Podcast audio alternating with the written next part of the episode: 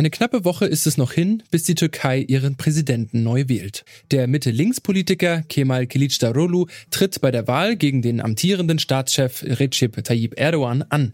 Der 74-Jährige galt lange als schwacher Herausforderer, aber jetzt zeigen Meinungsumfragen ein ganz anderes Bild. Ein neuer Präsident könnte eine Zeitenwende für die Türkei bedeuten.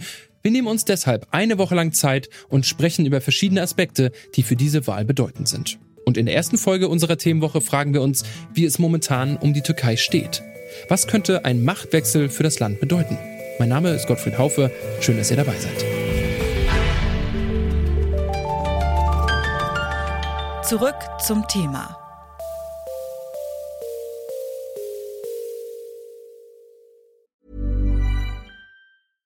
Bitte widmet eure Aufmerksamkeit unserem Werbepartner.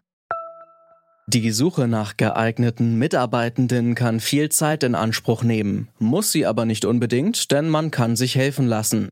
Zum Beispiel mit den Premium-Stellenanzeigen von Indeed, denn damit wird eure Stellenanzeige in der Suche sichtbarer und Bewerberinnen und Bewerber werden schneller auf euch aufmerksam. Indeed schenkt euch jetzt 75 Euro Startguthaben für eure Premium-Stellenanzeigen. Klickt dazu auf den Link in den Show Notes. Es gelten die AGB. Die Türkei hat momentan mit vielen Problemen zu kämpfen. Da sind zum einen die Folgen der Erdbeben vor einigen Monaten. Die Europäische Investitionsbank schätzt, dass der Wiederaufbau von zerstörten Gebäuden und Infrastruktur mindestens 100 Milliarden Euro kostet. Aber schon vor dem Erdbeben war die wirtschaftliche Lage in der Türkei prekär. Während wir in Deutschland derzeit mit einer Inflationsrate von 7% kämpfen, ist die Inflation in der Türkei in den letzten Jahren viel stärker gestiegen nämlich auf ungefähr 100 Prozent, sagen unabhängige Wirtschaftsforschende. Und auch wenn der Trend sich in den letzten Monaten abgeschwächt hat, der Herausforderer Kemal Kılıçdaroğlu kritisiert Amtsinhaber Erdogan stark wegen der gestiegenen Preise. Wenn er bleibt, wird die trockene Zwiebel in seiner Hand 100 Lira kosten. Selbst jetzt kostet sie 30 Lira pro Kilo. Es ist eine Zwiebel. Zwiebel. Zwiebel. Mit einer trockenen Zwiebel in der Hand sitzt Kılıçdaroğlu am Tisch seiner bescheidenen Küche. Sein Argument, wenn Erdogan an der Macht bleibt, wird eine Zwiebel bald umgerechnet fast 5 Euro kosten. Klar, dass bei solchen Lebensmittelpreisen die Bevölkerung alles andere als zufrieden ist mit der Situation. Aber wie groß ist die Unzufriedenheit und ist sie wirklich eine Gefahr für Erdogan? Das habe ich die freie Journalistin und Türkei-Korrespondentin Christina Karasu gefragt. Sie sagt, dass das im Moment noch schwer abzusehen ist. Also es ist schon klar, Erdogan hat nicht mehr die komfortable über 50 Prozent Mehrheit, die er mal hatte. Ähm, es ist nicht mehr klar, dass er der haushohe Favorit ist. Und in allen Umfragen, die man, also seriösen Umfragen, die man in diesen Tagen so liest, liegt der Oppositionskandidat durchaus vorne, so mit ungefähr fünf Prozent laut aktuellen Umfragen aber es scheint ein knappes Rennen zu werden. Ähm, es ist möglich, dass es in zweiten Wahlgang geht. Und ähm, die Kernwählerschaft von Erdogan, die ist ihm immer noch sehr ja, emotional stark verbunden. Die liebt ihn immer noch, egal was er tut, egal was er sagt. Das ist für ihn, für die fast wie ein Prophet, fast jemand, der äh, ja wie so wie man zu einem Fußballverein hält, auch wenn der mal verliert. Aber diese Kernwählerschaft sind vielleicht, na, ich würde mal sagen, 20, 30 Prozent der Bevölkerung. Also das reicht nicht für eine Mehrheit. Okay, Erdogans Stuhl wackelt. Aber auf dem Stuhl sitzt er bereits seit 20 Jahren. Christina Karasu erklärt, wie diese lange Amtszeit die Türkei geprägt hat. Also in den ersten Jahren äh, war er ja vor allem auch äh, in Europa bekannt dafür, dass er die Türkei eher in die Moderne führte, dass er von Demokratie geredet hat, von Menschenrechten, dass er einen wirtschaftlichen Boom zu verbuchen hatte. Und viele dachten, ach, die Türkei wäre ein Musterland in der muslimischen Welt, eine Musterdemokratie. Und das ist spätestens in den letzten zehn Jahren, spätestens seit den Gezi-Protesten immer, äh, hat sich ins Gegenteil ähm, verkehrt. Aber mittlerweile ähm, sieht es sowohl wirtschaftlich nicht gut aus. Die Türkei leidet unter einer immensen Inflation. Teilweise lag die bei 85 Prozent äh, in den letzten Monaten. Offiziell, inoffiziell wahrscheinlich noch viel, viel schlimmer. Also manche Leute sagen, die Preise haben sich verdoppelt bis verdreifacht sogar seit letztem Jahr. Viele Menschen leiden darunter. Die türkische Lehre hat immens an Wert verloren. Ja, ich glaube, das Menschenrechtsregister von Herrn Erdogan äh, kennt man ja nun zur Genüge in Europa. Äh, Menschenrechte werden mit Füßen getreten. Viele ähm, Journalisten, Intellektuelle, Politiker, äh, Aktivisten, die gegen Erdogan waren, sitzen schon seit Jahren teilweise im Gefängnis. Die Meinungsfreiheit wurde immens beschnitten.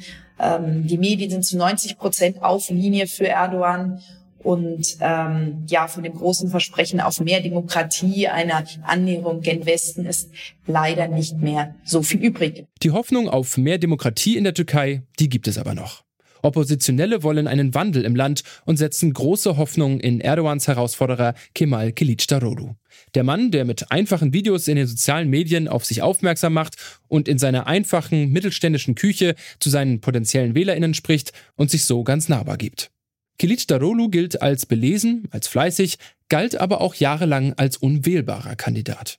Und das hat zwei Gründe. Zum einen, er ist nicht so ein feuriger Redner wie Erdogan, der ja es wirklich schafft, die Menschen jahrelang oder jahrzehntelang mit seinen Reden zu begeistern, äh, Euphorie zu entfachen, fast, wie ich ja schon gesagt habe, zum Propheten geworden ist für manche Wählerkreise. Dagegen hat äh, Klitschdorf eher so einen Charme von einem freundlichen Bürokraten oder so einem netten Onkel.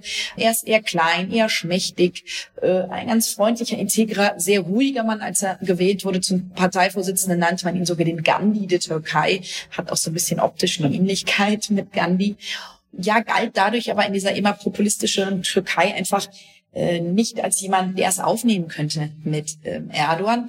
Zum anderen ist er Alevit, also er gehört dieser muslimischen Minderheit an, ähm, die in der Türkei immer wieder Diskriminierung ausgesetzt war. Schätzungsweise gibt es 10 bis 20 Prozent Aleviten in der Türkei.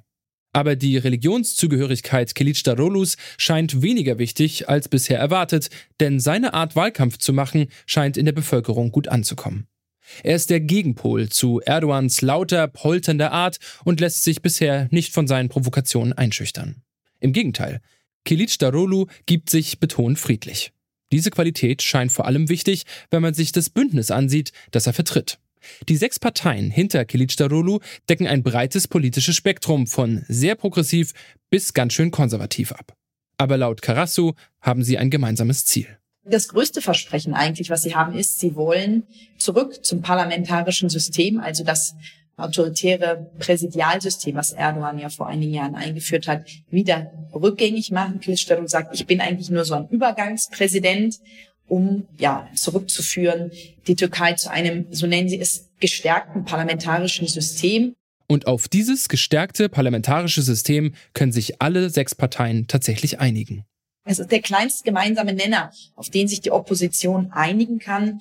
Und das liest sich fast quasi schon wie ein Koalitionsvertrag, bevor überhaupt die Koalition gewählt wurde. Und das ist eigentlich schon vielleicht, könnte das ein Vorteil sein für dieses Bündnis nach der Wahl, trotz allen Unkenrufen und sicher allen Konflikten, die es da sicher geben könnte in so einem bunt gemischten großen Bündnis, äh, es doch vielleicht zu schaffen, die Türkei eine Weile zu führen. Ob die Opposition den Wahlkampf gewinnen kann, wird sich bei der Wahl herausstellen. Und dann bleibt noch die Frage, was passiert, sollte Erdogan tatsächlich die Wahl verlieren? Die Frage ist natürlich auch, was passiert am Wahlabend? Wird alles mit fairen Dingen ablaufen? Und die Messages, die oder die Botschaften, die derzeit von der Regierung gegeben werden, sind ganz unterschiedlich. Und im Moment kann noch niemand abschätzen, ob das tatsächlich auch ja zu zum Beispiel Gewalt führen könnte, äh, zu Aufständen nach der Wahl. Ähm, das hängt, glaube ich, ganz viel davon ab, wie Erdogan selbst reagieren wird. Und ich glaube, es hängt auch sehr davon ab, wie groß der Unterschied ähm, zwischen beiden Kandidaten ist. Also wenn zum Beispiel nehmen wir an, Pilstadt mit nur ganz knapp gewinnen würde, dann könnte man durchaus diese Legitimation diesem Ergebnis vielleicht absprechen. Aber wenn es ein überwältigender Sieg wäre, wäre das, glaube ich, sehr, sehr schwer für die Regierung, das nicht anzuerkennen. Also alle warten hier sehr, sehr gespannt mit Hoffnung, aber auch Angst, ähm, wie es nächste Woche hier weitergehen wird. Wie es hier in dieser Woche weitergeht, das können wir euch schon verraten. Wir sprechen nämlich zum Beispiel noch über die Auswirkungen der Türkei-Wahlen auf die türkische Gemeinschaft in Deutschland. Und außerdem werfen wir einen Blick auf die außenpolitische Situation der Türkei und schauen auch nochmal auf die Wahlen aus einer feministischen Perspektive. Und damit kommen wir für heute zum Ende. An dieser Folge mitgearbeitet haben Clelio Burkhardt, Jana Laborenz und Lars Fein. Produziert hat sie Florian Drexler, Julia Segers war Chefin vom Dienst und mein Name ist Gottfried Haufe. Ich sag Tschüss und bis zum nächsten Mal. Zurück zum Thema vom Podcast Radio Detektor FM.